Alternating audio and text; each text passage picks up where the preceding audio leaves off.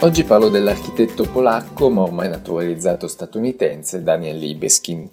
Daniel Libeskin è ormai un affermato architetto del, che appunto scrive la storia dell'architettura contemporanea e in particolare fa parte di quella di corrente architettonica chiamata decostruttivismo. Appunto significa del, di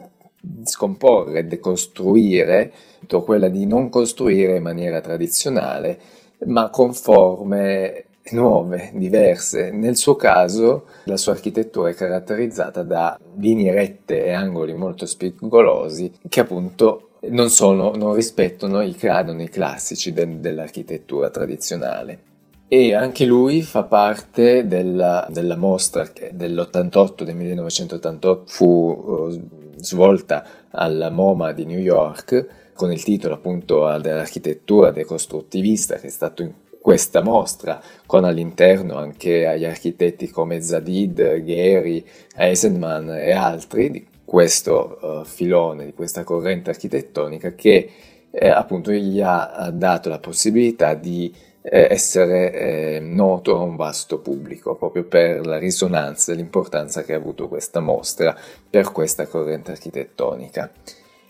Parlando un po' della biografia, Libeskind è nato a Lodz, in Polonia, nel 1946, da genitori con, di origini ebraiche e, e sono, si sono salvati dall'olocausto. Questo è abbastanza da tenere in considerazione in quanto poi successivamente vedremo che il rapporto con la storia ebraica insomma è molto forte. In ogni caso, continuando con la biografia, quindi compie gli studi, inizia gli studi in Polonia, poi però si trasferisce a Tel Aviv in Israele e da, da qui insomma vince una borsa di studio uh, per andare a studiare negli Stati Uniti, in particolare a New York.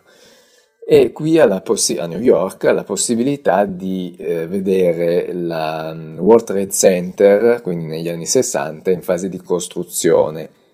e probabilmente questo lo avvicina, lo appassiona all'architettura. Infatti successivamente si iscriverà alla facoltà di architettura in un'università a New York e, e successivamente conseguita la laurea si eh, trasferisce, va a studiare a, a Londra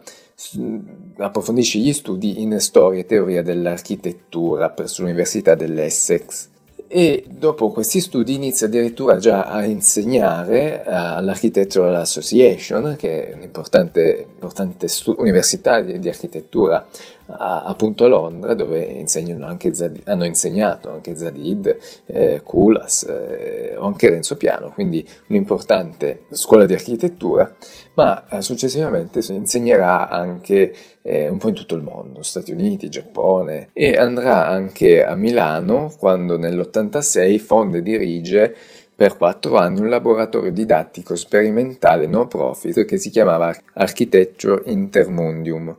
per quanto riguarda la carriera proprio dell'architetto, del, um, di costruttore, diciamo così, appunto come ho detto una, il decostruttivismo è un'architettura che ha già messo un po' a prendere piede perché è molto complicata, molto complessa da realizzare e, e anche insomma molto costosa e quindi inizialmente molti di questi progetti rimanevano solo su, su, su carta.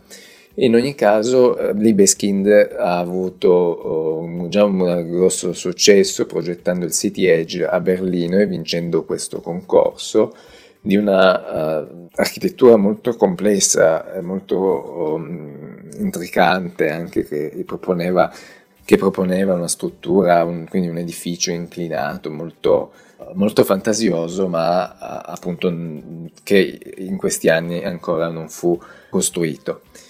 E mentre nel 1989, eh, quindi qualche anno successivo, si aggiudica il concorso per il Museo ebraico a Berlino e in questo caso viene realizzato nel 2001, appunto viene aperto, diventa un'icona dell'architettura contemporanea che è un importantissimo museo progettato molto bene e che si rifà, pianta all'idea di una scomposizione della stella ebraica e, e poi all'interno proprio caratterizzato da, da, da, dover dare allo spettatore, al, al fruitore del museo proprio questa sensazione, questo sentimento di, di tristezza, di, eh, di paura, di insomma quasi un sentimento di malessere eh, proprio per quello che esprime la storia ebraica e quindi un'architettura a mio avviso molto molto riuscita. E a mio avviso è proprio questo, la, l'opera architettonica che lo fa conoscere al mondo intero e poi da qui in poi inizierà a progettare grossi edifici in tutto il mondo. In particolare sicuramente gli si addice la progettazione di musei, ne fa, ne fa molti, e in particolare, come dicevo in precedenza, ha un stretto legame con uh, la storia ebraica e forse anche per questo che riesce ad aggiudicarsi la progettazione a partire dal Museo ebraico di Berlino, ma anche di altri musei in tutto il mondo. La rappresentazione della storia, delle tragedie legate alla guerra e appunto al mondo insomma, della storia ebraica diviene proprio una costante nella sua produzione. Infatti progetta un museo dedicato al pittore ebraico Felix Nussbau e inoltre eh, realizza i musei ebraici a Copenaghen, a San Francisco e fino al recente National Holocaust Monument in Ottawa, ma oltre al fattore ebraico anche progetta il, un museo sulla guerra a Manchester, quindi sempre eh, insomma dei temi molto forti, molto tragici e eh, probabilmente perché anche si addice la sua architettura così spigolosa, così, mm, perché riesce a creare anche e soprattutto un'atmosfera interna che è caratterizzata da luci, ombre, che dà proprio questa sensazione forse anche di, di tensione, di paura, eh, di drammaticità appunto. E forse il più grande merito eh, che a mio parere gli, gli do a Libeskin è proprio questo di trasferire un sentimento, in questo caso di, eh, legato alla guerra, nell'architettura. Inoltre non c'entra, diciamo, proprio tanto con la guerra, ma in ogni caso si parla sempre di un avvenimento tragico che comunque si aggiudica nel 2002 il concorso per la ricostruzione dell'area del World Trade Center a New York,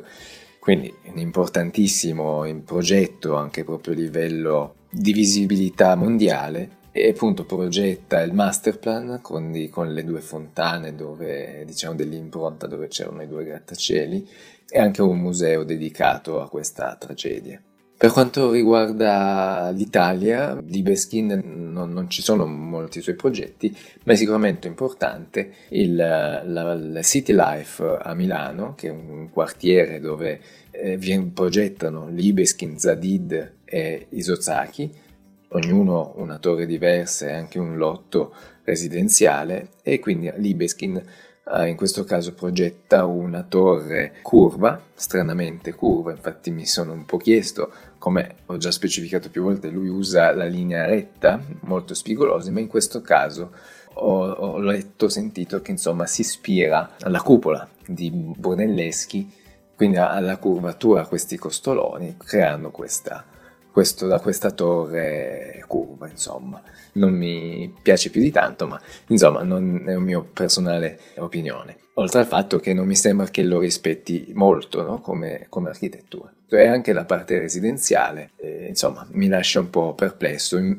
A mio avviso esprime al meglio la sua architettura su musei, su architetture che devono essere probabilmente altamente spettacolari da vedere e che sono anche più libere in pianta che rispetto a un'abitazione o un grattacielo che appunto ha comunque dei vincoli e soprattutto è legata più alla razionalità che all'estetica, anche, anche legata ai costi, ecco insomma. Sono stato anche più volte critico rispetto alla, all'architettura del costruttorista perché mi sembra un po' una scultura ingrandita. Mi lascia anche un po' critico appunto perché non riguarda molto il contesto se prendiamo le opere progettate dal Canada a Denver, a New York o a Berlino, eh, bene o male sono sempre molto simili e che non riguardano molto il contesto, cioè sono architetture che se le interscambiamo tra di loro non cambierebbe molto. Questo appunto mi lascia sempre anche un po' critico nei suoi confronti. Però non sono qui per giudicare, eh, invece eh, concludo affermando comunque che Libeskind è e rimane nella storia dell'architettura contemporanea proprio per esprimere una, un suo proprio carattere, un suo proprio stile architettonico distinguibile in tutto il mondo. Insomma, merito alla creatività, a questa espressione, a questo stile nuovo che lo caratterizza, facilmente riconoscibile proprio per queste linee, questi mm, angoli così spigolosi che lo rendono appunto un archistar contemporaneo.